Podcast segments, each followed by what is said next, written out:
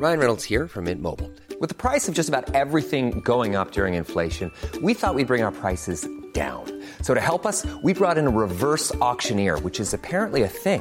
Mint Mobile unlimited premium wireless. Ready to get 30, 30, bit to get 30, bit to get 20, 20, 20, bit to get 20, 20, bit to get 15, 15, 15, 15 just 15 bucks a month. So, Give it a try at mintmobile.com slash switch. $45 upfront for three months plus taxes and fees. Promo for new customers for limited time. Unlimited more than 40 gigabytes per month. Slows. Full terms at mintmobile.com. Millions of people have lost weight with personalized plans from Noom, like Evan, who can't stand salads and still lost 50 pounds. Salads, generally, for most people, are the easy button, right? For me, that wasn't an option. I never really was a salad guy. That's just not who I am. But Noom worked for me. Get your personalized plan today at Noom.com. Real Noom user compensated to provide their story.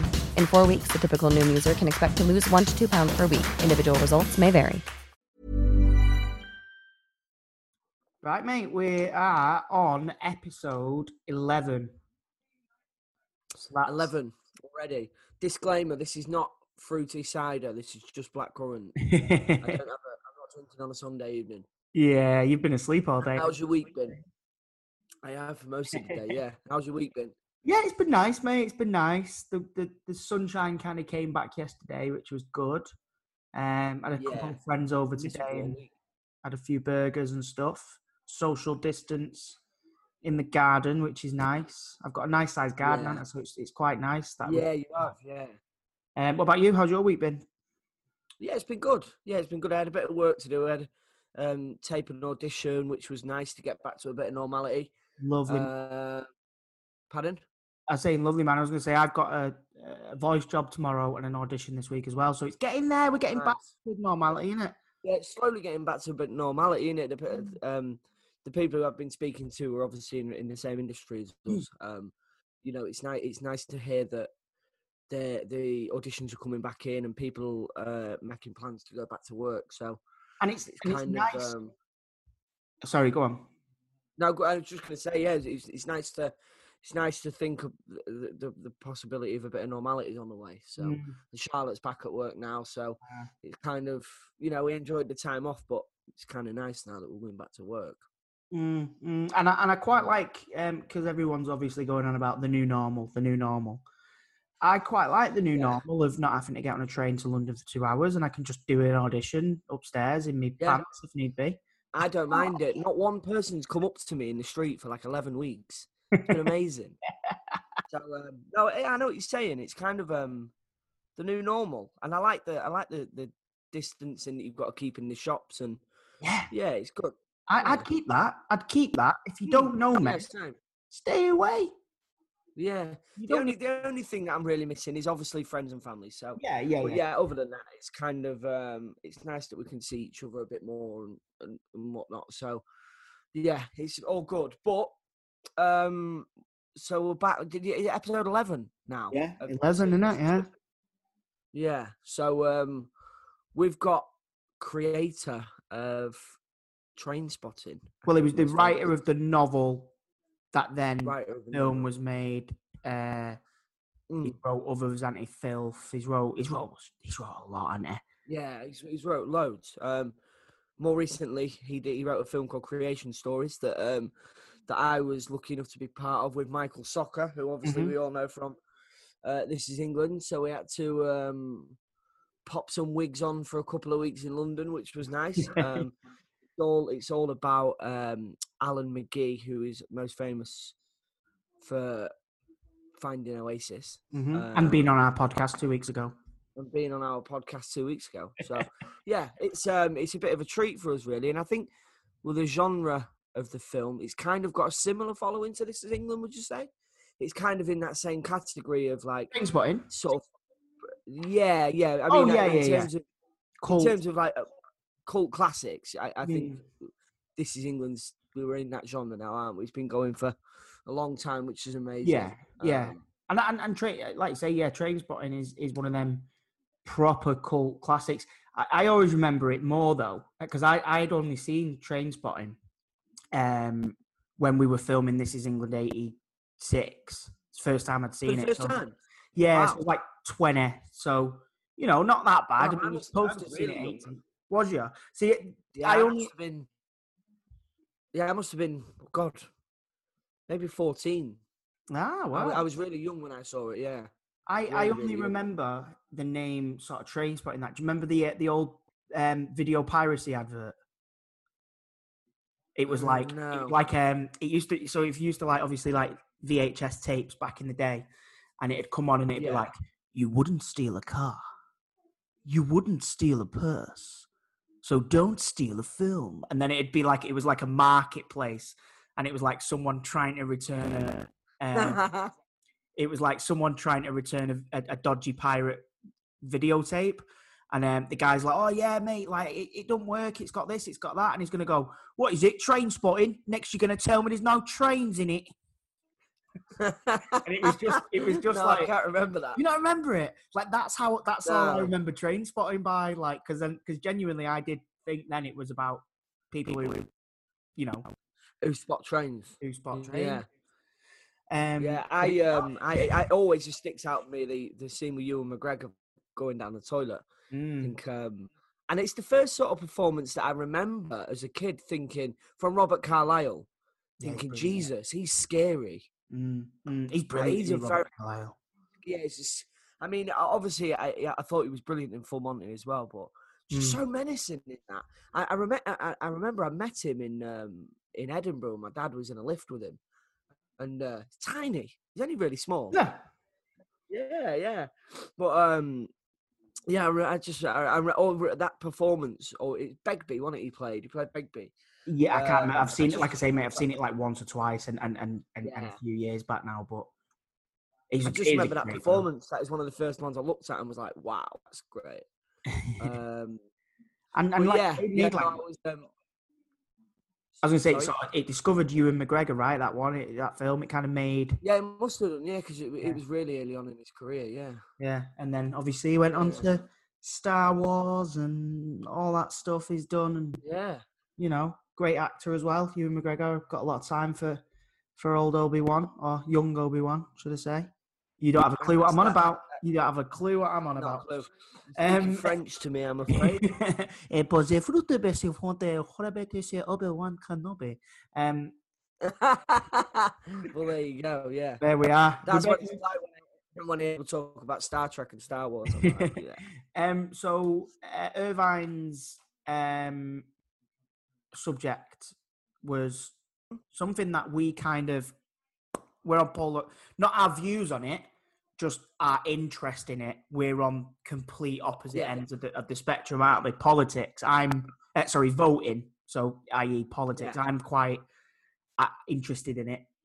You, I remember you're when, uh, not when. Irvine texted me saying his, his, when he texted me saying his subject was like, Andy's gonna love this.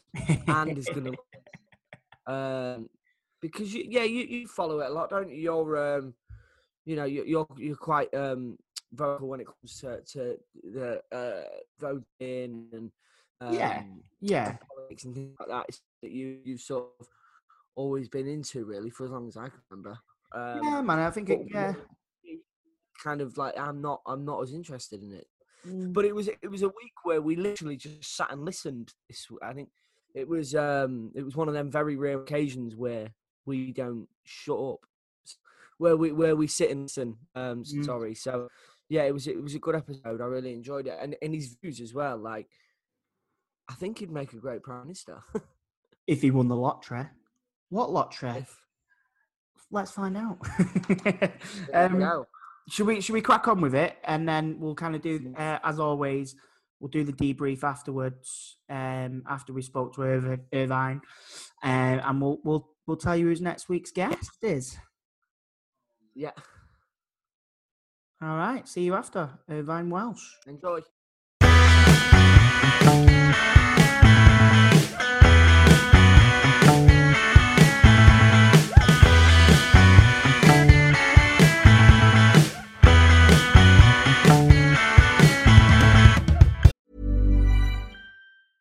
Hey, it's Paige DeSorbo from Giggly Squad. High quality fashion without the price tag. Say hello to Quince.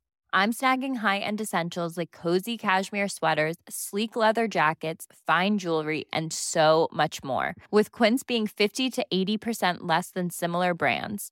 And they partner with factories that prioritize safe, ethical, and responsible manufacturing. I love that. Luxury quality within reach. Go to quince.com slash style to get free shipping and 365 day returns on your next order. Quince.com slash style. Millions of people have lost weight with personalized plans from Noom, like Evan, who can't stand salads and still lost 50 pounds. Salads, generally, for most people, are the easy button, right? For me, that wasn't an option. I never really was a salad guy. That's just not who I am. But Noom worked for me. Get your personalized plan today at Noom.com. Real Noom user compensated to provide their story. In four weeks, the typical Noom user can expect to lose one to two pounds per week. Individual results may vary. Hey there, it's Michelle Norris. I'm host of a podcast called Your Mama's Kitchen. When I travel, I'm usually looking for a way to find a taste of home when I'm not at home. And one of the things I love to do when I am at home is entertain. And Airbnb allows me to do that. When I was in California recently, I rented a house that had a great kitchen. And when we were sitting around the table, we we're all thinking, we're in someone else's house. Someone could be in all of our homes as well. If you have a home, but you're not always at home, you have an Airbnb. Your home might be worth more than you think. Find out how much at airbnb.com/slash host.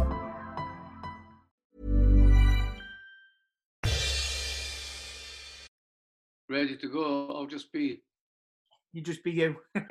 just be doing my usual kind of sort of freestyle kind of nonsense nonsense bullshit like but uh, Right. yeah, I mean I kind of you know talking about things that were overrated, um I kind of think, you know, I mean I think it's very important that we have the right to vote. It's obviously a massive kind of sort of democratic right and um I would never advocate losing that. And um I kind of thought, well, I did this tweet years ago, which kind of became my kind One of of your many amazing tweets, I must say. yeah, well, no, it's, it's, this, this became the one that I pinned because it was like kind of um, it said that um, you know, you know, kind of vote for a better life for yourself if you're doing all right. If you're not, you know, if, if you're if you're doing all right, vote for a better life for other people. If you're doing if you're not doing all right, vote for a better life than you for yourself. You know, and um, I think what's what's happened in kind of um, democracies is that we've gotten to that stage where now we we kind of um, we think about um, we put voting on this kind of pedestal because voting rights have been so hard won down the years from the, the 1832 Reform Act, you know, and then 1867, and then after the war, they extended further.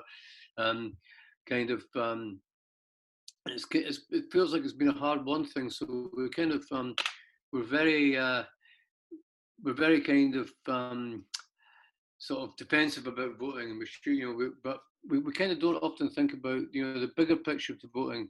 Voting is just a mechanism for democracy, and voting is just a small part of democracy. You know, the whole idea about democracy is like kind of the, the demos, the Greek kind of idea of discussion and debate, and um, and you know, to, and to me, you know, it's like voting. We need to have a to, to in order to get the best out of voting, we need to have a kind of educated and committed uh, populace and a kind of real kind of democratic discussion. And without these things, all we, and we, I don't think we have these anymore. And I don't, I don't even think I don't think we ever did, but I think we were working towards them, and now we're kind of working away from them. Um, uh, so I think all we're left with is, is this mechanism that we kind of put on a pedestal. So I think it's important. But I think it's important to vote. Um, it's important to vote. Most most of all, it's important to vote for something that you really believe in, because if you don't, if you vote for something you don't believe in, then you're not. All you're doing is endorsing a system that you of of um, of government, of hierarchy, of power that you don't necessarily believe in. You're endorsing something you don't believe in. So you should be able to vote for something that you really believe in, and uh, that's the important essence of it.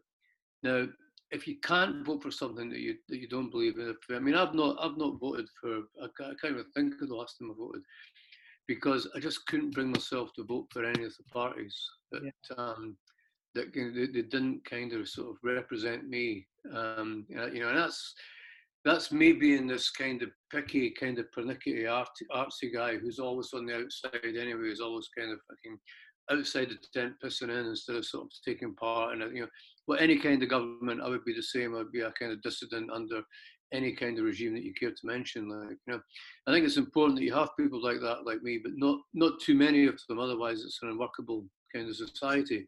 But it needs some people that are kind of just natural kind of critics, basically. Um, and uh, to me, it was like um, if you look at rights, intrinsic rights, I think that the right to vote and the right not to vote are the same thing.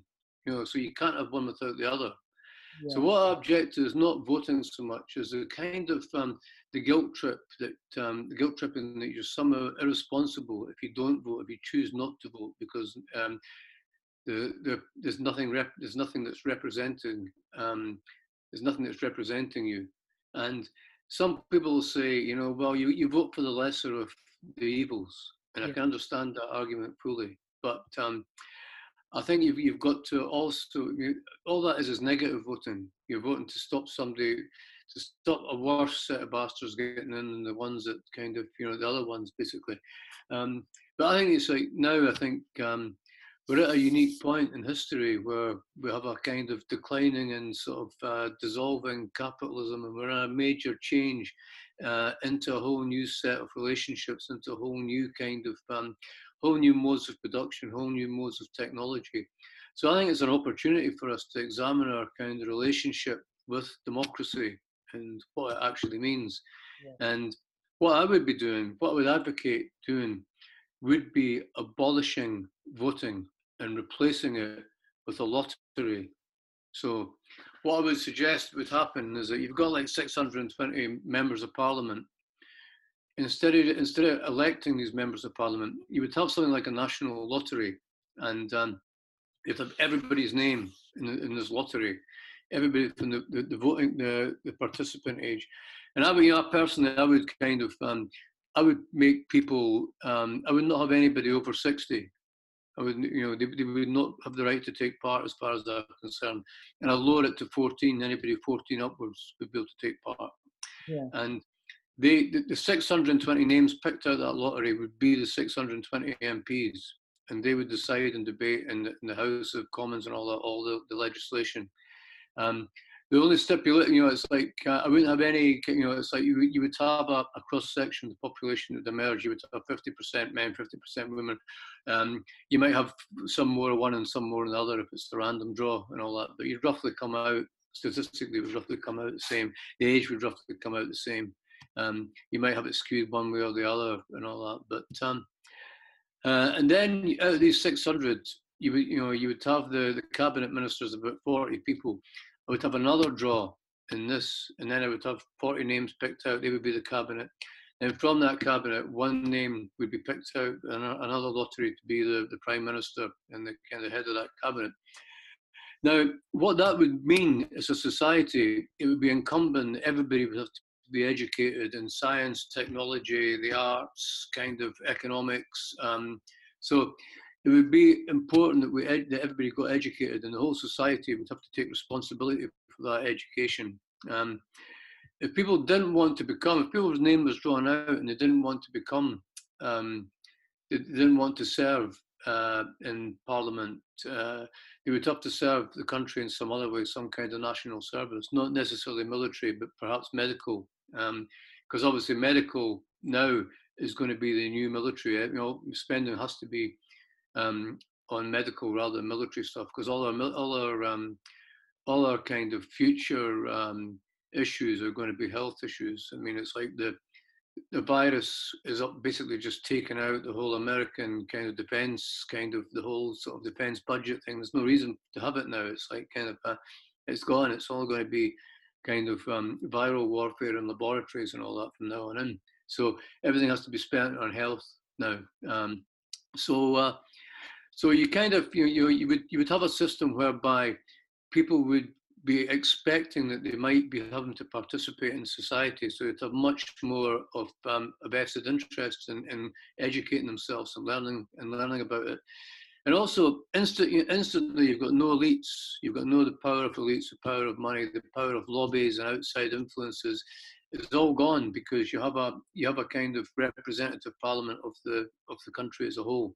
So that's what I would replace voting with, and that's why I think that um, that you know that voting is a kind of um, and this is this isn't new. This goes right back to the old city states. The old democratic city states used to do that, albeit in a kind of limited way, you know. But um, the old Italian city states in the era of Machiavelli, kind of Rome, Florence, and all this, they, they had these kind of um, they had this kind of thing going on, and I think it has to be extended to kind of modern democracy, basically. So I think we kind of have to think more about democracy um, and less about voting as an actual mechanism of democracy, and think more about um, you know how we how we improve the mechanisms of democracy, how we kind of move into this um, this kind of um, post-capitalist world with with democratic options increased. Mm-hmm. So basically, that's that's my kind of spiel and kind of rant. that was yeah, but it's. I think the thing is nowadays as well, particularly with voting, is you never really know who you can trust nowadays. I suppose. Can you really? I mean, I mean, yeah. I, I, the same as you. I, I, I was working during the um, the last vote, um, and I, I didn't have. I was away. I was in Manchester, so I wasn't. Um, uh, I wasn't at home, so I couldn't go in into my local constituency. Yeah. Yeah. So I couldn't go into my local one, so I didn't get a chance to vote. And uh, again, I, I was sometimes made made to feel bad at work because I couldn't vote. People were saying to me, "What you you haven't voted?" It was like probably me. I hadn't a chance to do. Did you? Did you? I'm, I'm assuming you voted, and. Well, yeah. I mean, I think I was probably one of them people who was kind of messaging you like, "Just don't vote," um, well, because I mean, I, you might know more, uh, Irvine, on this. Like, I've always been under the assumption that those who don't vote, and I completely get that. Like I get that, you know, sometimes there isn't a party for you, and and I'm kind of I'm kind of there now. With I'm I'm uh, predominantly a Labour voter, uh, but I, I I feel now that the party isn't really for me now again, because uh, mm-hmm. it's kind of gone back to this centrist party that it was in the in the nineties. Um, but yeah, I think is it not right that those non-votes then prop up the the the party with the most votes. Is that complete? Is that? Yeah, I mean, I think that I think there's been traditionally there's been kind of two views to non-voters. Like there's been the kind of the positive abstentions and the negative abstentions, and the positive abstentions are seen as like it's quite a kind of class bias thing. The positive abstentions are seen as a kind of um, the intellectual chin strokers and all that that think mm, I'm not really happy with these parties, so I'm going to kind of not take part in it. Um, and the negative abstentions have been these kind of people that have seen to be too lazy or I can't be bothered. I'm just going for a packet of fags or maybe kind of you know or kind of um, I'll, I'll, go on the way to the pub and you know. And I don't think there is such a thing, such as a divide. I think that um, people are engaged to the extent that the, the, the system is kind of helping them uh, in, in some ways or, or is hindering them. If it's not helping them, then they're not really that engaged with it. Um, and they shouldn't be that engaged with it, really. You know, and I think we've been emotionally blackmailed. There's a whole kind of um, industry into saying we have to vote and we have to, you know, we have to vote. But you know, and that's why I mean, I would make it compulsory that people register to vote. You know, everybody should register to vote. I mean, there's people in America who are being denied the right to vote now because of the colour of their skin. It's absolutely obscene. You know, it's like kind of, it's actually worse than it was in the 50s and segregation. So people should have the right to vote and it should be made as easy as possible for them to do so. But so if we made voting easier, if we made it easier for people to vote, we make it more difficult for people not to vote. So yeah. we so we give them that kind of engagement and that kind of choice, but they're still you know they're they're, they're bigger participants in the society. But um, I still feel that um, that as a as a mechanism, voting has had its day because when you think about it, every time you've had a, a kind of from the from the 1832 Reform Act onwards, it's like um, the the wealthy, the ruling classes, the elites have always found a way to maintain their power in a democracy, and it's like you know, it's been it's usually been money uh, or it's it's been wealth, it's been kind of paying wages and controlling people that way, or it's been the lobby system and it's kind of been kind of the, by the use of big capital, or now it's kind of by the use of um, a kind of um, a one-sided, one-dimensional media and kind of constant brainwashing, the constant, constant same kind of message that this is kind of that um, these kind of um, kind of Eton toffs kind of somehow represent you and they're going to do the best for you that they can and all that and anything else is somehow kind of an aberration to your and threat to your way of life and all that. So i think that's been very per- persuasive but um, and i think that any kind of um, every sort of extension of, of voting as a mechanism is being subverted from is, is kind of democratic realization by that kind of power, by that sort of ongoing um, power, the lobby system, the, the wealth, um, and kind of the news media. So, what um, I think that you know one of the you know one of the reasons that I'm an advocate of um, the lottery thing is because it's simple, it's fair, and most of all, it's arbitrary. You know, you don't have a, a kind of political class have been trained to take positions of power, whether it's an old Etonian ruling class of the Conservative Party, or whether it's a kind of a lawyer, journalist, professional kind of middle uh, liberal middle class of the Labour Party. You know, you've kind of you you have um, you're as likely to have somebody who's on the dole or who's shoveling shit as you ha- as you are to have a kind of uh, a baronet or you know, and it's and because of that, it's incumbent on the society to educate everybody in civics and in and in kind of uh, sciences and uh, and in all the issues that we're going to kind of face and and to focus on the real issues. I mean, you've got a fucking idiot who can can can, can parrot fashion recite about a Latin. You know what fucking use is that to anybody? You know, so if you have somebody that knows a bit about science, that knows a bit about um, the about climate change, it knows a bit about economics, and knows about kind of um, the, the the the issues that we're all going to face as a as a, you know in the in the world, then we've got a much kind of stronger kind of um, we've got a much stronger, much more rounded. Um, much more a bigger a broader more intelligent fucking gene pool of of um, of kind of political intellect and will, and we've got a much more bigger sense of ownership um, of that. So that would be kind of um, what I would advocate. Yeah, because I because I agree with you there. Because I think I think at the moment, like you say, you've either got that Etonian class, or you have, like you say, got that kind of uh, middle class sort of uh, labor sort of thing going on. But that you know, I think what people kind of think at the moment is you need that educated you know, Etonian kind of leader because they're going to be the smart ones. They're going to be the ones with all the answers. And even when you were kind of saying that, and you were saying, you know, it could be anyone. You yeah, kind of, I mean, again, it's, it's propaganda. When you think somebody, you know, the, the reality of it is um, the last kind of Etonian guy just uh, completely fucked the country with uh, with Brexit, which a, a Conservative Party debate that was foisted on everybody else, and it's kind of unleashed all this nationalism. And the um, you know, the, the other guy who we have now um, was boasting about not washing his hands and then fucking ended up in intensive care. Fucking That's idiot. yeah. So I mean, you can't, you know, to to actually, and even even the um, even the kind of you know the the kind of Etonian type kind of sort of um, ruling class education. It's not based on any modern version of statecraft. It's based on an imperial, run, run an imperialist kind of society um, for, a, for an imperial elite. But that kind of imperialist society doesn't exist anymore. It's disintegrating.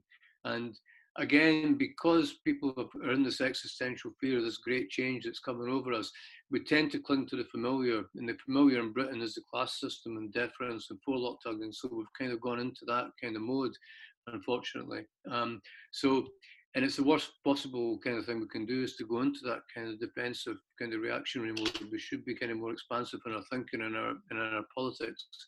Um, and I think that the the voting, unfortunately, is is ossified that kind of system. It's kind of you know it's it's it's kind of um, uh, paralyzed us in that in that way of thinking and that way of acting. Yeah, and I think nowadays, because because I've because obviously you know I'm 29 now, um, so I've been voting since I was 18. You know, I remember um, there was a a Holocaust survivor came in my school when I was younger, and he was like, "Look, when you get, you know, when you're allowed to vote, make sure you use it because what happened to my country, etc., was all because people voted for the wrong person or, or whatever." And I always took that. For- Again, it's like they voted. You know, I mean, they voted, and um, you know, the, the you know the the lesson of um, Nazism less than Trump is it kind of uh, that you don't really need to have a majority. You know, they these they they were they're both kind of ascendant with about thirty percent of the people basically supporting them. You know, you only have to have that kind of um, that kind of small vanguard of committed kind of rabid followers, and you know you have that, apathy and the the, the the, split of the rest. So the idea is that you know that's the kind of lesser of two evil arguments, and it is a pervasive one. You know what I mean? It is a, in, ter- in times of um, kind of great social kind of upheaval it is a pervasive one, and understand it, and you know, and also understanding, as I'm saying, I, I, do understand the dangers of not voting. I do understand the dangers of not stopping um, something bad happening, basically, but ultimately, I think we have to be looking ahead. We have to be kind of optimistic. We have to be looking into the future. And we have to be voting positively. Um, and that's why, you know, but that dilemma about whether to stop evil or whether to try and do good, and you know, you can't. Sometimes maybe you can't do both at the same time in a voting system. I think that's resolved by uh, a lottery system. I think that that issue is resolved by a lottery system. That's why I'd like to move to that.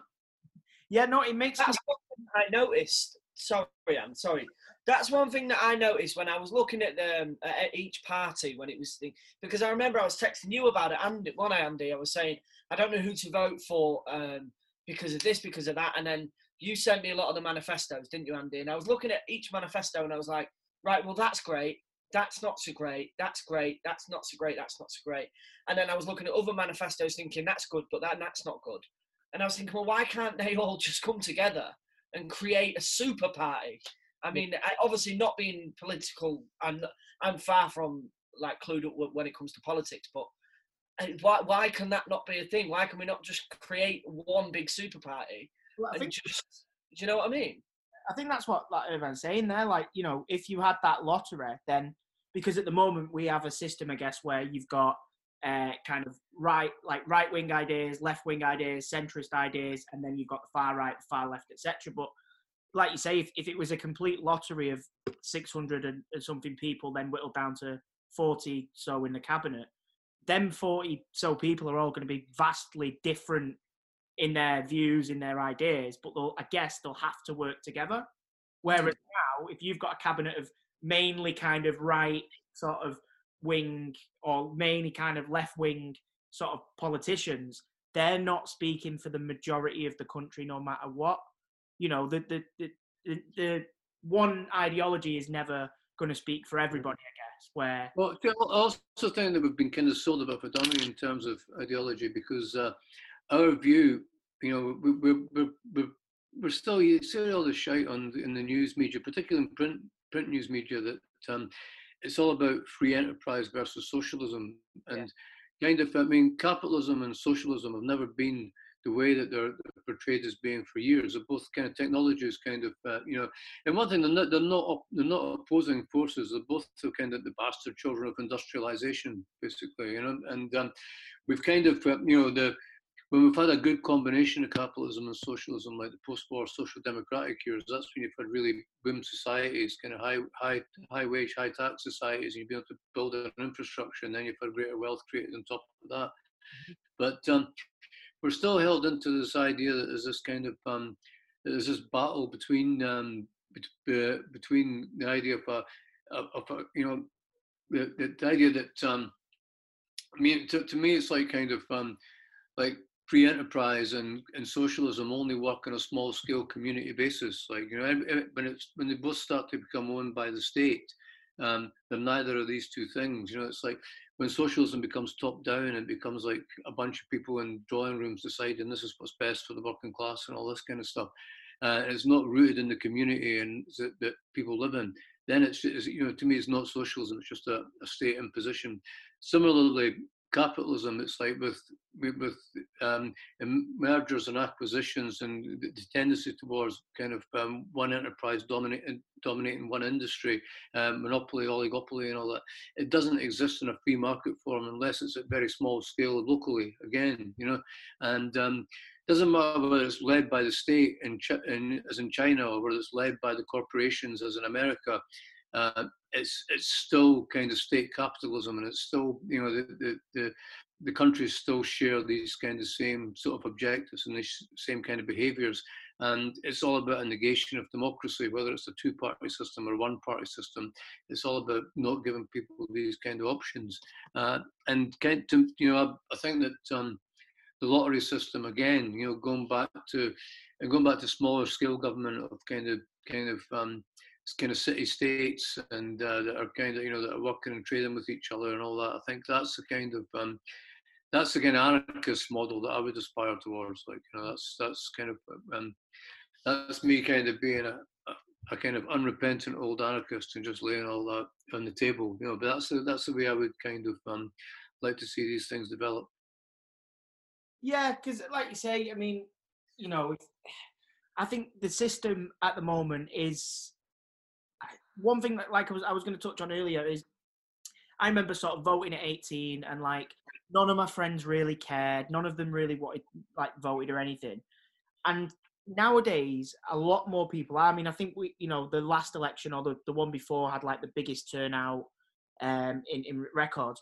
I worry though. I mean, that's great in in my opinion. It's great that people are taking you know taking it into consideration and voting. But then, I think to me, it, it's kind of become almost like a football team, or, or it's kind of become tribe like you know people who I know who vote for one certain party, like you say, they won't listen to any of the views from the others. It's, it is almost like they're voting for their football yeah. team. Yeah, I mean, I think you kind of, you know, it is, it's, it's a partisan thing. You know, it becomes very partisan, um, and I think you know the the the kind of um, the binary kind of life of, of social media and all that has kind of made that into, you know, has increased that kind of tendency. So, yeah, and I, again, I think that in order to break that down, um, you kind of, um, you know, it's like just just thinking about all this nonsense, all this the campaigns, the propaganda, and all this kind of stuff, and the constant sort of um, the whole Rupert Murdoch thing about the sun made this, made this a kingmaker, and all this sort of stuff. All that goes out the window as soon as you just have it, because if you have a lottery that's so arbitrary, you know, and it's like kind of so you don't know who you're going to have there, you know, you kind of, um, you know, the chances are that you're going to, you might get a lot of people with kind of, um, the biggest issue you would have in doing that is to make sure that it's fair and not corrupted, you know, so that kind of, um, you know, and um, the you know the whole mechanism for that that'd be a massive job in itself to do that. Like, but um, assuming you could do that, uh, I think it's like um, it's a way forward because all those um, you know all those vested interests, all those powers, uh, you know, people will people will stop doing that. They'll stop trying to because it's not going to it's not going to have any impact at all. So hopefully the society would instead of investing investing into all this nonsense and all this conflict and this kind of stupidity, they would start investing in proper education, and education would start to pay off. Yeah, that's it. Because I guess you'd have to, like you said earlier, you'd have to have everyone sort of educated to a to a high degree, really, for that to work. Yeah, I mean, you know, it's like it's it's not it's not going to be as difficult to do that hmm. um, as people think. Because you think of the, the, fucking idiots that are there now. You know, it's like the, the you know the government's run by a combination of um, of kind of really upper class fools and estate agents, spiv types, you know, I and there's not a great deal of uh, education and consciousness amongst these people. I mean, you could literally now um, if you look at people like kind of, you know, they all seem like kind of Hancock and Raab and Johnson and all that, they all seem completely out of their depth when trying to, to operate in this kind of crisis.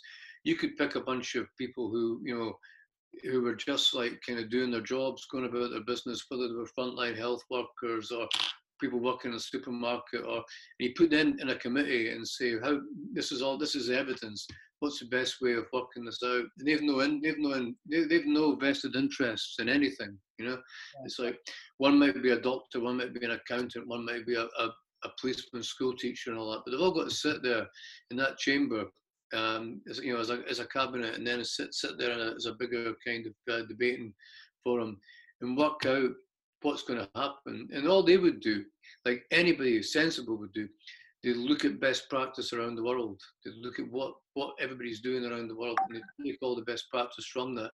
They wouldn't be in total a bunch of people who sell masks or who are trying to sell this fucking poxy drug which doesn't work and all that, you know, um, it's going to kill more people that, you know, and all this crap would be taken out of the system, you know, so that's, that's the, uh, again, that's to me, that's the way that democracy moves forward. Otherwise, we're just stuck in this rut.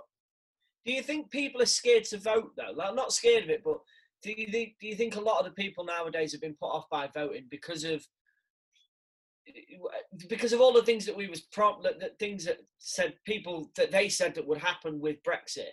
You know, there was a lot that's um, again I'm not clued up, but wasn't there a promise to put loads of money into the NHS when when Brexit got done and then that never happened or something?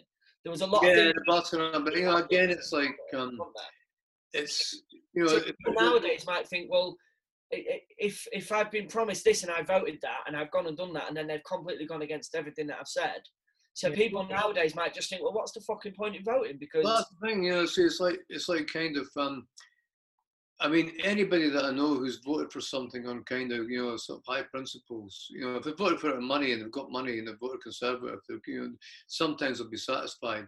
But most people have kind of been uh, disenchanted by whatever they voted for because um, even if it's got in, even if it's been a platform, it's kind of been eroded or it's been compromised or it's been undermined or they've been lied to. Um, and again, that whole nature of campaigning where you promise people things and you can't actually deliver them um, because of circumstances, you know, or because you're just you're just in tow to, to bigger vested interests, all that would be taken away with the lottery because you've taken out the, the whole idea of campaign. Yeah. You know, the idea of, of having to campaign um, would be removed from the whole equation. Yeah, I was just going to say that because I guess because they wouldn't know who if they were going to even have a chance of winning, so they wouldn't able to be to campaign. Well, you, you don't even know the nature of it. If it's just a draw, you yeah. know, you don't you don't know your name's going to come up, so you don't make promises. You don't campaign because it's like you can campaign to all the, you know, and your name might never be picked, you know. So, um, and most people's name would never be picked in a lifetime to do anything. But you can extend that not just to Parliament, but you can extend that to local government, so that you have a, a city state whereby people are picking the local representatives, they're picking the, they're picking the local council, they're picking the local mayor, um, a kind of you know a, a, local level for a lottery. And uh, they did do that in government units, kind of back in Italy and the, the Italian Renaissance and all that. You know, so you have um, you, you have a precedent for that to, to to operate. But we're now living in a kind of um, in a much more educated, much more democratic society where people are used to, albeit in a kind of roundabout, compromise way of making some kind of participation, of some sort of participation in it.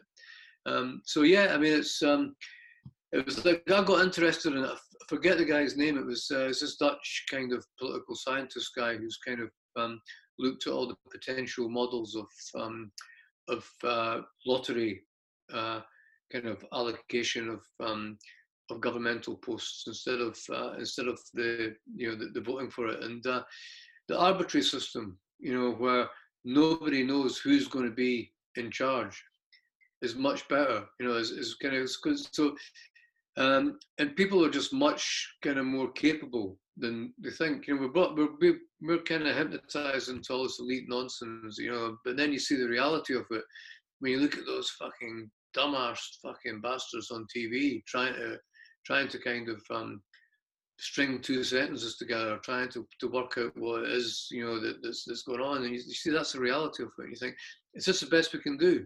Yeah. No way. Yeah. It's, it is strange in it because I, I guess now, like you say, for me, it seems that, you know, I, I, I do vote and I do like to believe in the system. I think your idea that's blown my mind. I think you know it could be something that could really revolutionize. But I think voting nowadays, like I'm a little bit getting there. Like, does it matter? Because the ones who win, like you say, are the ones with the most money. You look at America, and you've got, you know. Yeah, I mean, it's like you can't. Who can you? You've got. You're going to have two really old, senile white guys up against each other. You know, one's mentally old, the other one's got onsets of dementia. You know, is that the best? What kind of a system produces that? You know, it's like you know, it's it's fucked up. You know, it's like kind of um, you've had a lot of old people kind of um, who are barely out. You know, most of them are who are in kind of um, confidence pads who voted for Johnson, like kind of kind of zero zero zero zero point one percent of the population who kind of appointed him as as a conservative leader in the first place, as prime minister in the first place. There's got to be better ways of doing things. You know, there's got you, you've got to get better people. Uh, kind of uh, engaged. And I think you know, I think there there are better people out there. They're just not political. They're just not. They've been. They've just not been kind of. Um, they've not had that presumption of arrogance in the system that they've kind of been educated in that they could take these roles on when obviously they can. You know. So I think that's uh, the major kind of perceptual block. And if people were kind of forced into do, to that kind of role, if they were thinking, "Fuck me, my name's coming in the lottery. I've got to be an MP. I better start boning up on things and get talking to people and getting used to, to it. There's all these resources now. You know, there's no, there's no, you know, there's all these resources online on the internet and all. We can educate ourselves to an incredibly high level. What we don't have is a motivation to do so because we don't really have the reason to do it just now. Um, if we had if we had something that were that kind of idea of some kind of service to the nation is thrust upon us, basically through a lottery, um, then you know we'd, we'd have to step up to that. And I think most people would step up to it. Yeah, I, I, I guess I, I, I, guess they would. Like I say, when when you first said the idea, I was kind of like, oh, I don't know. But like you say, we if if we lived in that world where everyone was educated to a to a certain degree and stuff, because you know there there are you know unfortunately people because of the education system, um, you know who who you'd maybe look at and go, I don't want you running the country, and that's that's you know being a bit maybe. But most of them actually do run the country. That's the problem, like you know.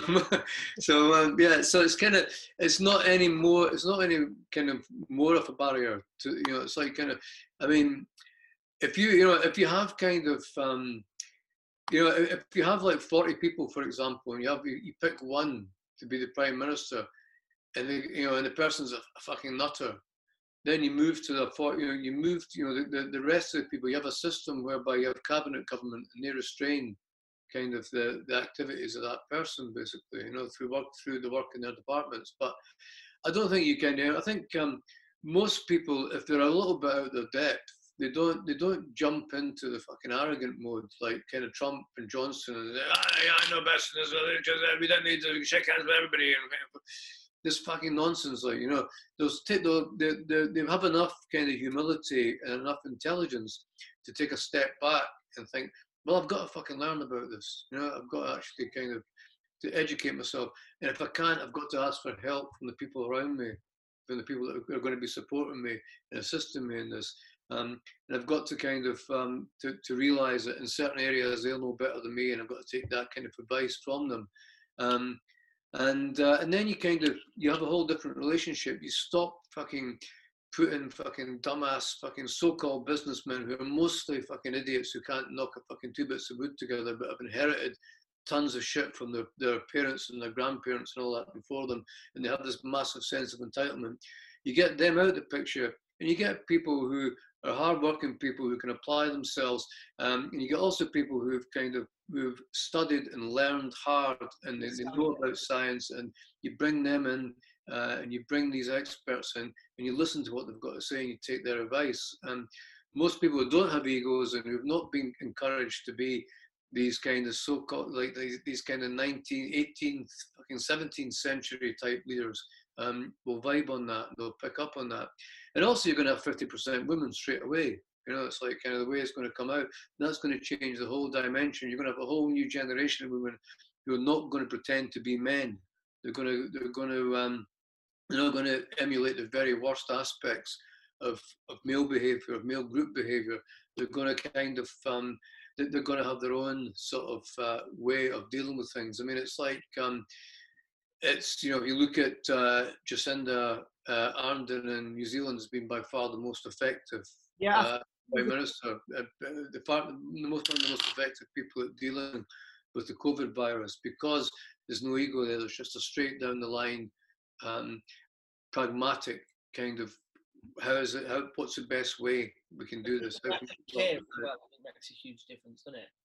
People who actually care about what's going on, you know, because like like you said, I think there's just a lot of like a lot of arrogance well, of course, also about enrichment. I mean, it's also it's like uh, you, have got a class of people who just follow the money for the last thirty years. You know, the one percent have got have taken everything basically, and you have a class of people that have gone into politics for the sole purpose of enriching themselves and for enriching and enriching other people, enriching their peers, uh, who are already loaded anyway. Uh, so you have, if you have a lottery system, you have people coming into it with all different motivations, and some might just think, well, I'll make, you know, I can make a few bob out of this, but they'll be in a, a bigger system whereby you know, the, the, they're, they're working with the, the populace as a whole, they're working with representatives of the population as a whole, and their behaviour will modify as a result of that. They won't be able to, to push their predominant views in be, over other people because there's a whole notion they actually have to do something, they actually have to run the country. Yeah. You know, this is what's fucked up the government now because um, the, the, for the last 30 years, people have been treating the country like it's like it's you know it's like it's, it's basically um, the assets of the country are basically theirs to rip off and theirs to take away. And that's how it's been treated for the last 30 years uh, by powerful elites. And uh, now the, the crisis for the, the Conservative Party, the reason that um, like the Jacob Rees-Mogg and Priti Patel and all these people have vanished is because they're basically trying to they're trying to make money out of this disaster. They're sitting on their laptops and moving currency around all over the place, and they think it's a terrible imposition for them to have to actually govern. You know, this is why they're so shit at it. It didn't, you know, we didn't sign up for things that make us actually govern. Um, that's why they were so shit at the Brexit negotiations, David Davis and all that. It was like kind of, you know, we, we, want to farm everything out. We want to push it all out to the private sector, push it out to tender, and suddenly they have something. They've given themselves a job. You know, you've got to, you've got to negotiate Brexit. How can you not negotiate a single fucking trade deal in three years? You know what I mean? You've got three years to do it. You can't negotiate one fucking proxy trade deal. You know, it's like um, even back in the back in the seventies, uh, kind of eighties, politicians were just as self-serving as they as they are now, and they were just as about lining their own uh, pockets. But they had an overriding interest that they were public servants. They were first and foremost there to serve the people. There's none, none of that now. I mean, um, I was reading the, the, the Trump book, The Fire and the Fury, and everybody in that it was all about enriching themselves and enriching their friends around them, and people could do stuff, stuff for them. That's why they were in politics. They might the only references they had to the population as a whole was occasionally looking at polls. Um, and now I went to see the, the LBJ film, and um, Woody Harrelson is LBJ, and it's like the politicians there and the officials there, they were just as self-serving. They just wanted to let to to ride their own, you know, kind of feather their own nests.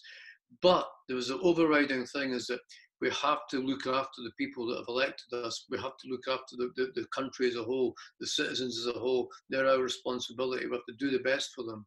And that massive gap that's been created between these two eras, um, you see it in th- things like COVID. You know, it's like the, they've not got their eye on the ball. They've not got their eye on the people that are representing that they're, they're, supposed to be representing. They've got their eye on their own interests. They've got their eye on the interests of their friends, financial, business interests. They're not looking at the interests of people. Not looking at the interests of safety. So, uh, so that would change. That would change in a lot of the system because the representatives would have to look out for the interests of the people as a whole. That would be what they would be mandated to do. Yeah. Going. So, so what do you think would need to be implemented then, other than other than education, to kind of get? Do you think? Do you think the COVID situation that we're in now could maybe push this on? Because, like you say, right now we're in a situation where I, I believe the world now has to has to change. Like you said, then uh, pre-war, you know, the and pre-industrialization. Sorry, the world changed. Is this another?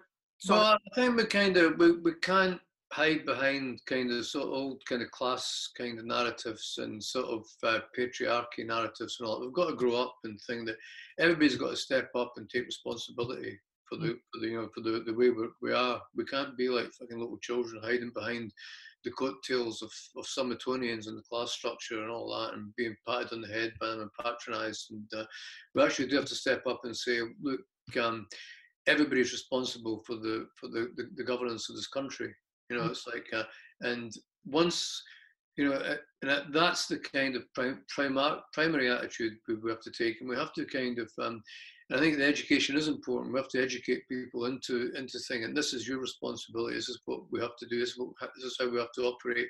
And even if you're not, um, even if you're not kind of um, picked or appointed to, or you know, to to be a governing kind of uh, member of a governing body or in, in, any way at all, you are responsible for monitoring them and keeping them in check and calling them to account as a you know as a as an engaged citizen. Um, so I think that that's the kind of revolution we have to have. You know, we have to have that kind of. Um, and, and do you, know, possibly getting there? A little, sorry, to, do you think that's possibly getting there a little bit more now, where, for instance, in the. Hope so, you know, I hope so. I mean, I think that you know, if, if it does, if it doesn't get there, there's going to be more crises like this, more severe ones to follow. I think this is just, um, this is all these things are kind of like the, the financial crash in 2008. This now, I think you know that that um, these are all things that, that um, we're getting warnings that the life we had and the system that we had is in major change and it yeah. can't be sustained any longer, and that we have to change and adapt with it.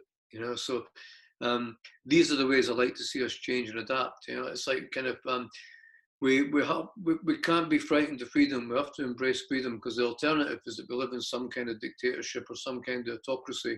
And I think you know, as things stand now, I think the majority, a lot of people, probably the majority, would prefer to live like that because it's, what people are used to. People are used to being told what to do. You know, when there's a crisis on, most people won't react. They'll just say like, "Fucking somebody tell me what to do, and I'll, I'll do it," and all that.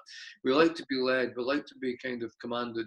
Um, but we can't get away with that anymore. I think we have to evolve. We have to grow up. We have to kind of have a some kind of um, you know intellectual kind of uh, existential renaissance of humanity. Otherwise, we're you know we're fucked basically. We can't really go on. There's just going to be another COVID, more severe after this one, then another one, then another financial crash. Then it's just going to go on and on and on until we're kind of basically kind of um, cannibalizing each other.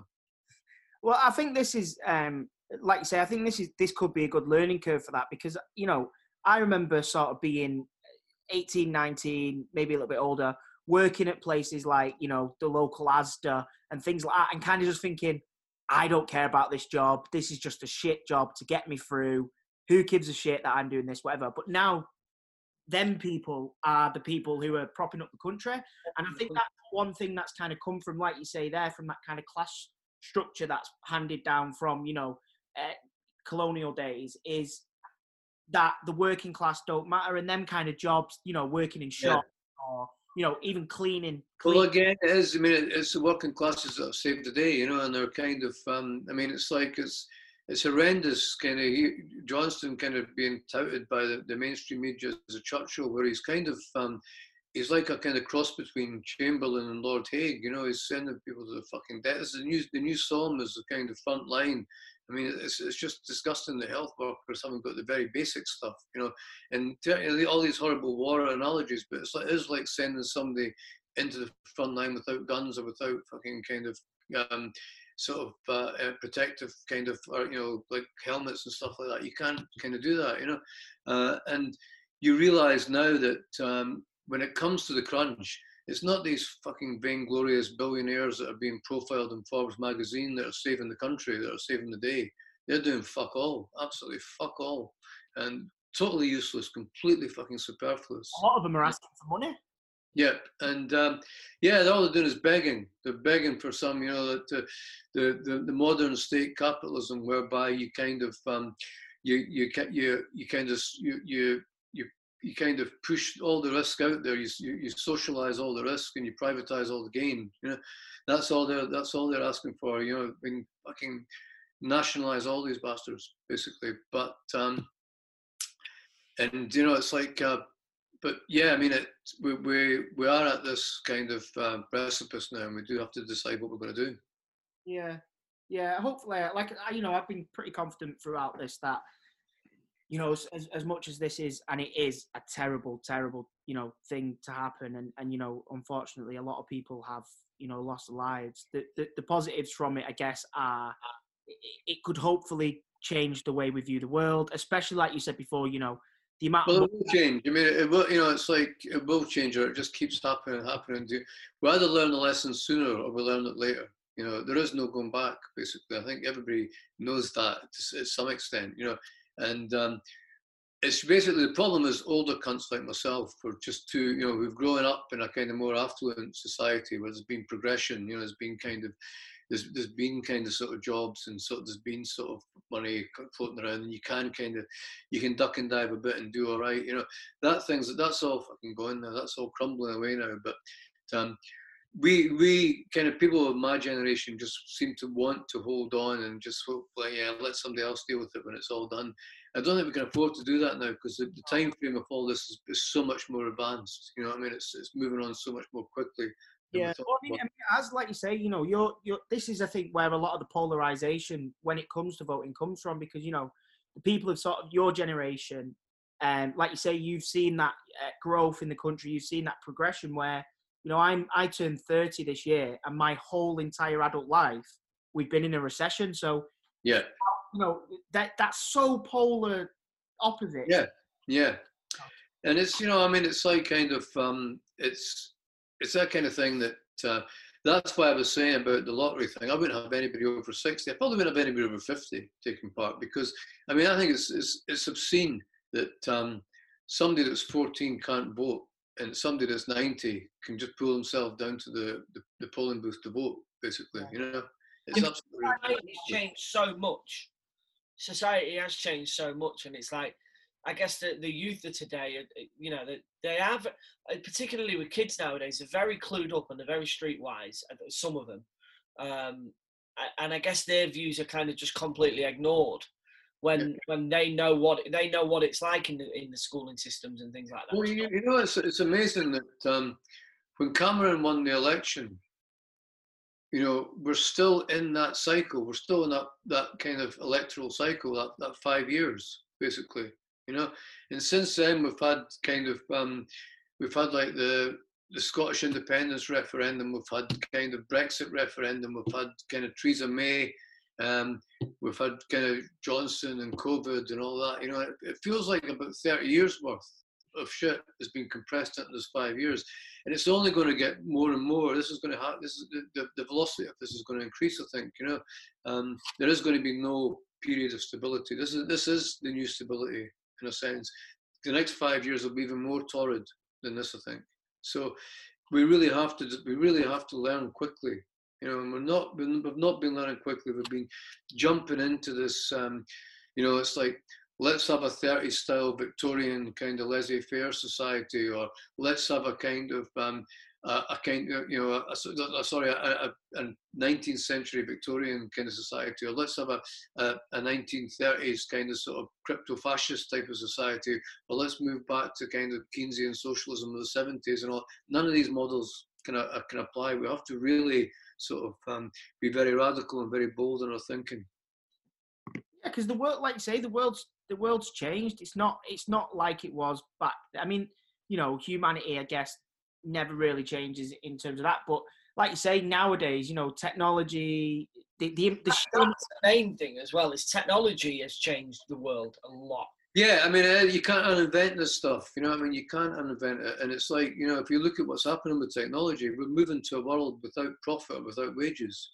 You know, and what's well, you know how if you're you know it's like how do how do um if you're kind of a, an upper group an upper class ruling class person the kind of boardroom type of you know elite kind of uh, landed gentry you know how do you maintain that position of power when you can't pay people wages you know you can only do it through propaganda and through kind of um, brainwashing and kind of you know mass kind of fucking hypnosis and all that, you know. And you can only, I would imagine, you can only sustain that to an extent when you know when there's no more food. Kind of that's that's when it gets when the the supply chains to the supermarkets break down. That's when it gets problematic. But so we have to get into a position whereby we're thinking about um, how do we keep all this, you know, how, how do we kind of, um, I never thought I'd be saying this as a kind of long-term anarchist, but how do we kind of preserve um, what's left and what's good about capitalism and socialism before we can kind of um, build new structures or we can or, or, move on to a new type of world, you know? We have to do this, we have to do this very, very quickly, you know? And uh, to some extent, if we don't, it's going to it's going to be imposed on us in a bad way because the, the sheer desperation to survive when everything goes really tits up. And we've got a bit of you know you can see in the supermarket queues, you can see a kind of stroppiness and edginess and all that. You know, imagine if imagine if there's there's no food there or there's very little food there, how crazy it's going to, how crazy it could become. You know, um, and if not through COVID, then through something else, this is going to eventually kind of happen. Um, and there's going to be something on top of that, and it's uh, and you don't want to be all negative and all that because I'm not. I'm kind of positive about it, and I think people are resourceful and resilient, and they do stand together, and they do have intelligence, and we are kind of um, a problem-solving species, you know. So I think um, we will get there, but I think that um, to get there with the least collateral damage as possible has got to be the kind of um, has got to be the the, the sort of um, objective, and uh, we have to get together. We have to um, invest in new forms of democracy and decision making to help us get down that path. Yeah. I think uh, Irvine for prime minister is what I'm saying. yeah. if there's one way, one possible way, things could be even more fucked than they are now. That would be it. so I mean, because like like you say there, you you you you know you're you're a long time sort of anarchist and stuff did, you know, obviously you, are Scottish. Did you vote in the, the independence vote, or was that? Yeah, I did. Yeah, but I mean, I didn't. Sorry, I didn't. I couldn't because it was in uh, America. But I would have voted yes to independence. That had it been um, over here, basically. Yeah.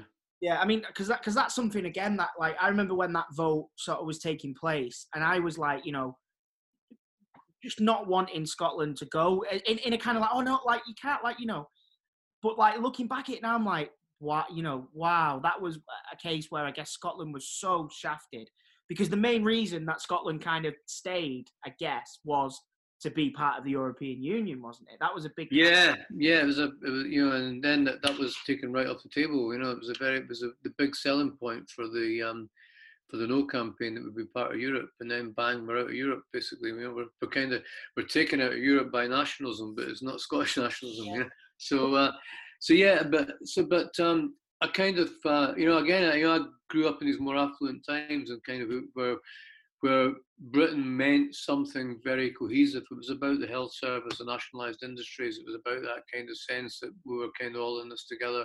Um, and then um, the Thatcherite era, you had kind of the the breakup of all that. You know, you had kind of um, you had kind of particularly the, the you know the overheating the property prices in the southeast. You had very different economies emerging in the rest of Britain. You know, uh, so I think that um, to kind of um, to break up that kind of imperialist mindset, imperialist mentality, you know, I was I was all for kind of Scottish independence, and I want you know, and, and so, somebody who's been a long time kind of resident in England, I wanted that for England as much as I did for Scotland because I thought that, um, and I still think you know the reason that the, you know the, the, the Tories fear it uh, particularly is not is not for what it kind of would do to Scotland, but for what it would do to England. I think if, if um, an independent Scottish state became separate and it didn't have any kind of ruling classes, House of Lords, monarchy, kind of all these people that are factored in and have their and just have their snouts in the trough but don't actually contribute anything. Um, people in England would start saying maybe we should have some of that as well, you know. And I think that's a big that was a big fear, and that was a need that was a need there to keep uh, to keep it together. And you know, I would hope that um, at one point an independent Scotland, kind of independent England, independent Ireland, and you know Wales and all that could come back into a kind of full kind of um, British setup, and you'd have a kind of cohesive kind of um, Britishness again, but based on a kind of non-imperialist sort of um, kind of a, a whole new set of politics now. Yeah?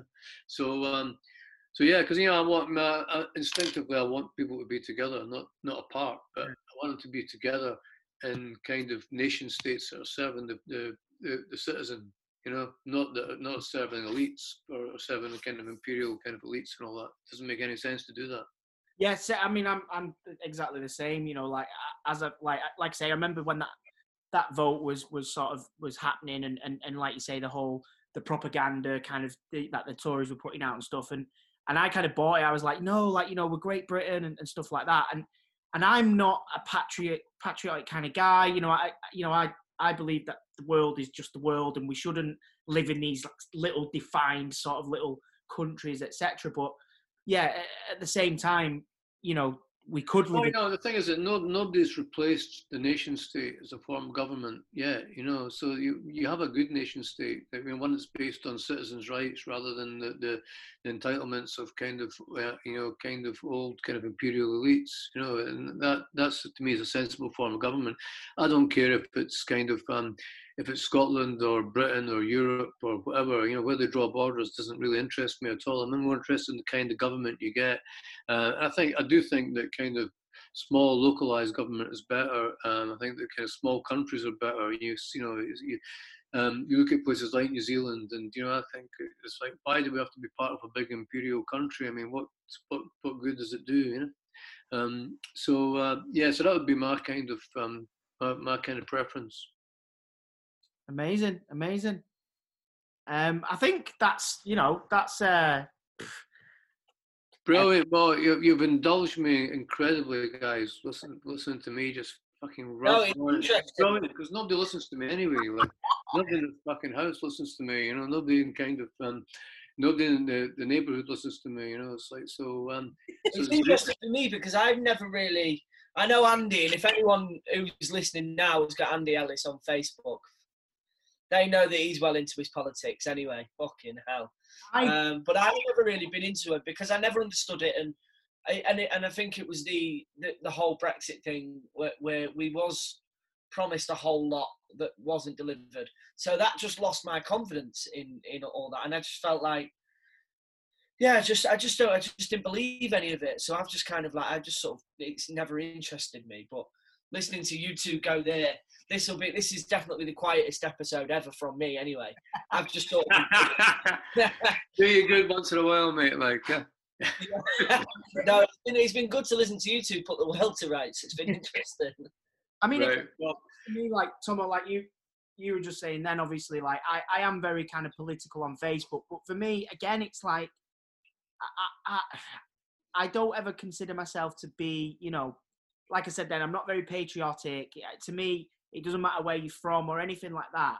And and the same with with you with your sort of uh, political ideology as well. For me, it's like I, I'm attracted to the ideas rather than the party yeah. you know, there's someone there sort of saying things that because you know I'm I'm very much you know um I'm into that kind of sort of socialism over kind of capitalism and stuff, but at the same time, I enjoy certain aspects of capitalism. I guess I like you know I like going to Disney World with the family, and I enjoy you know Nike trainers and, and, and these kind of big capitalist companies.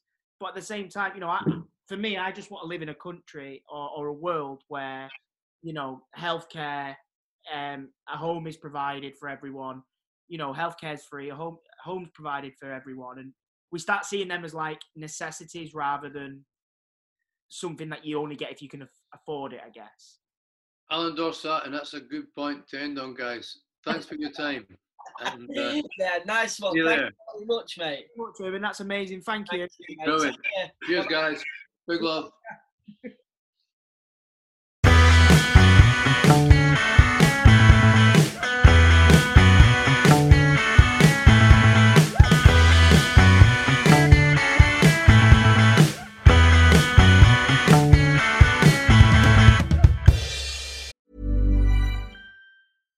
Even when we're on a budget, we still deserve nice things.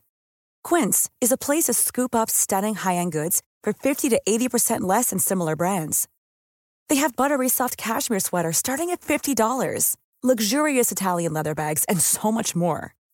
Plus, Quince only works with factories that use safe, ethical, and responsible manufacturing. Get the high-end goods you'll love without the high price tag with Quince.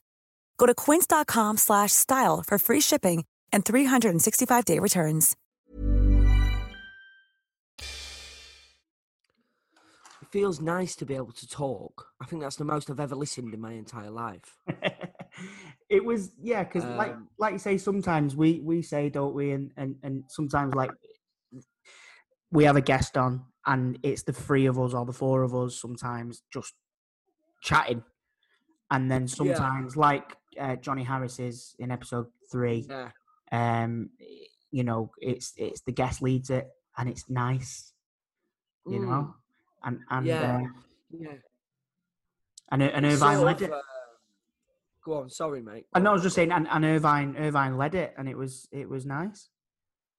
Yeah, yeah, it was, and he's got such an interesting, like the whole lot lottery system thing that he was mentioning. Like, Yeah, that it's it's bizarre, isn't it? Like you just don't think, never think about anything like that. And um, yeah, I think it, I, I think it'd be a great system, really. But I mean, on a, obviously there'd be flaws to it and things like that. Do you know what I mean? It's I- I think realistically, it, it, it would. I don't think it would work. I mean, I mean, it is a great idea.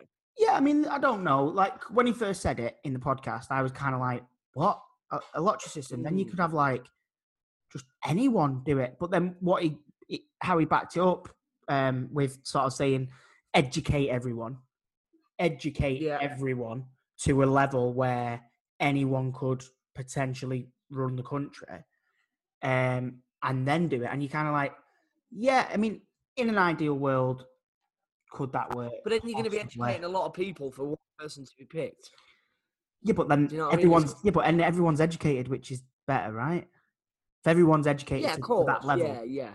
Then um, maybe you're spending a lot of time getting educated on something that's not going to make any difference to your life. And then the Facebook warriors would be even fucking worse the what? because they would be right a lot of the time, wouldn't they? Who would? You know, you get all these, you get all these Facebook politicians, Oh, right, like me.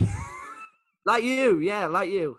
No, but yeah, it, it, it sort of would be a bit like, um, it would be, it would be wasted time, wouldn't it? Really? Because if you're learning about some of the, it's like going to college to learn how to be a joiner when you're going to be uh, a, a yeah, but I do think I do think we do. I mean, again, um, obviously we we touched on it a little bit last week, um, and and obviously it's it's still an ongoing thing. But I think we do need to have a bit of an upheaval on our education system in this country, especially just because of of some of the stuff that's happened over the last couple of weeks. You know, these the, the, the whole argument about statues and, and stuff like that, and and people saying that they're a tool for education, and it's like, but are they? Because I wouldn't have known who that statue was or what that man No. unless I went and read it. So then, you know, should we be teaching everything about sort of British history, good and bad? Because there's a lot of good, there's a lot more bad.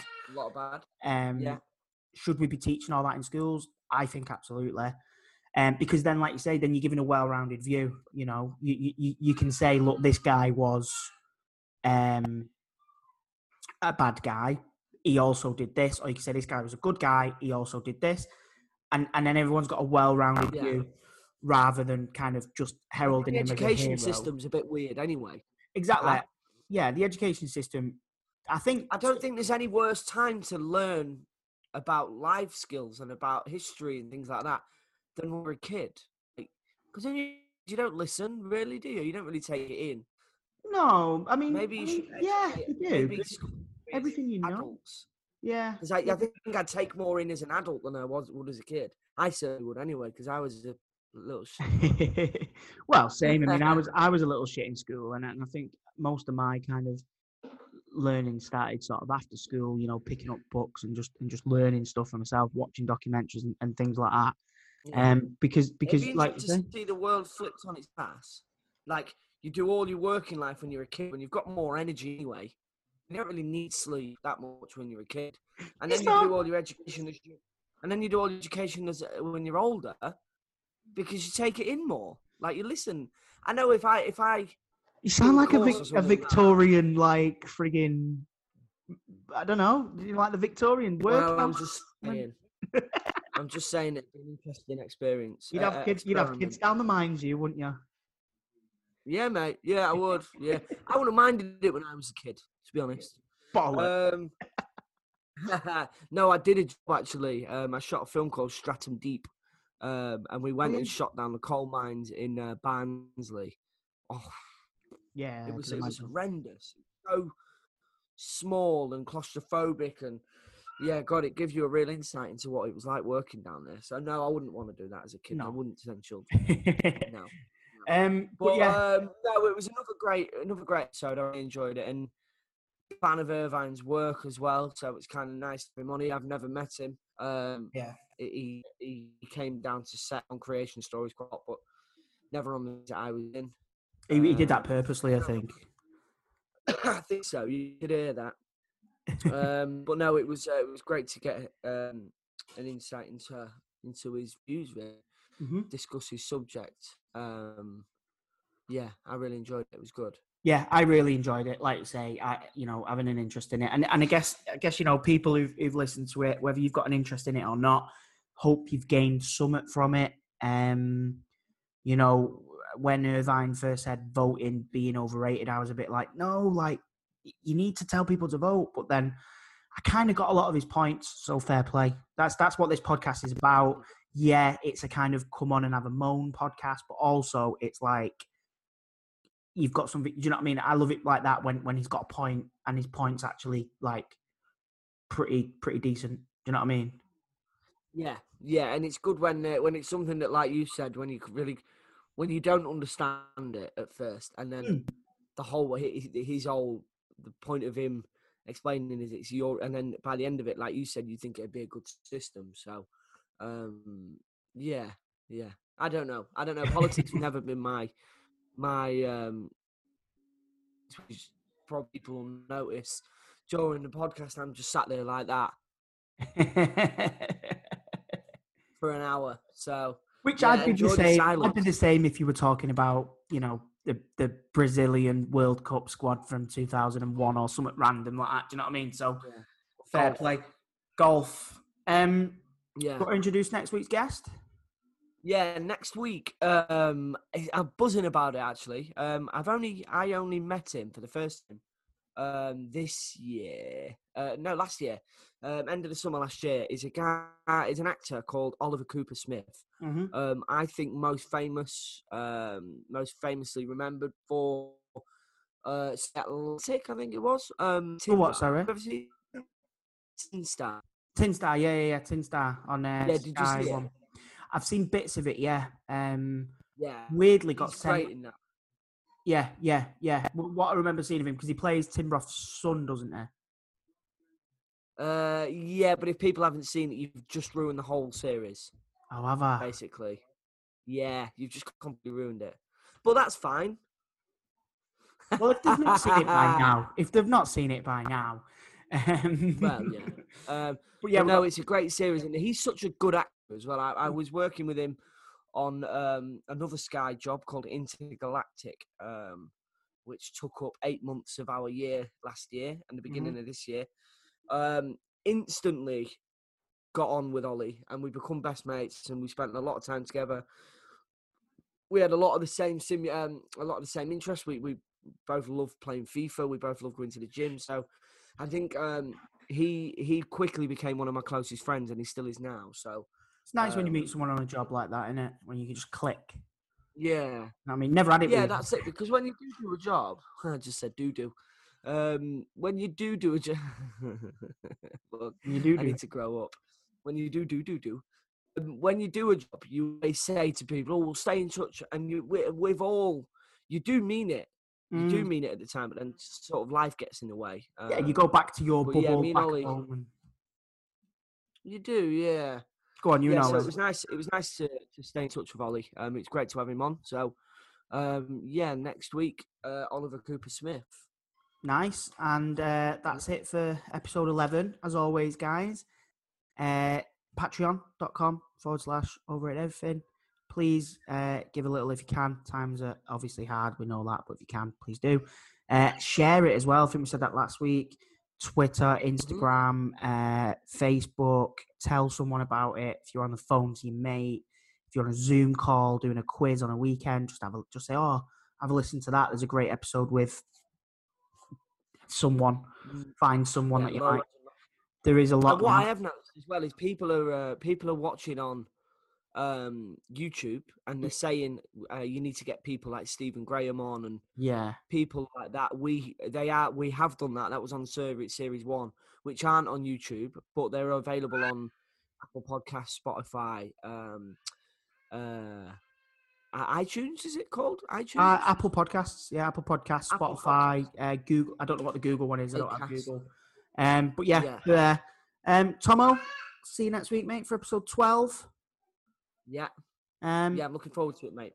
Have a good week, guys. Thanks for listening. Bye bye.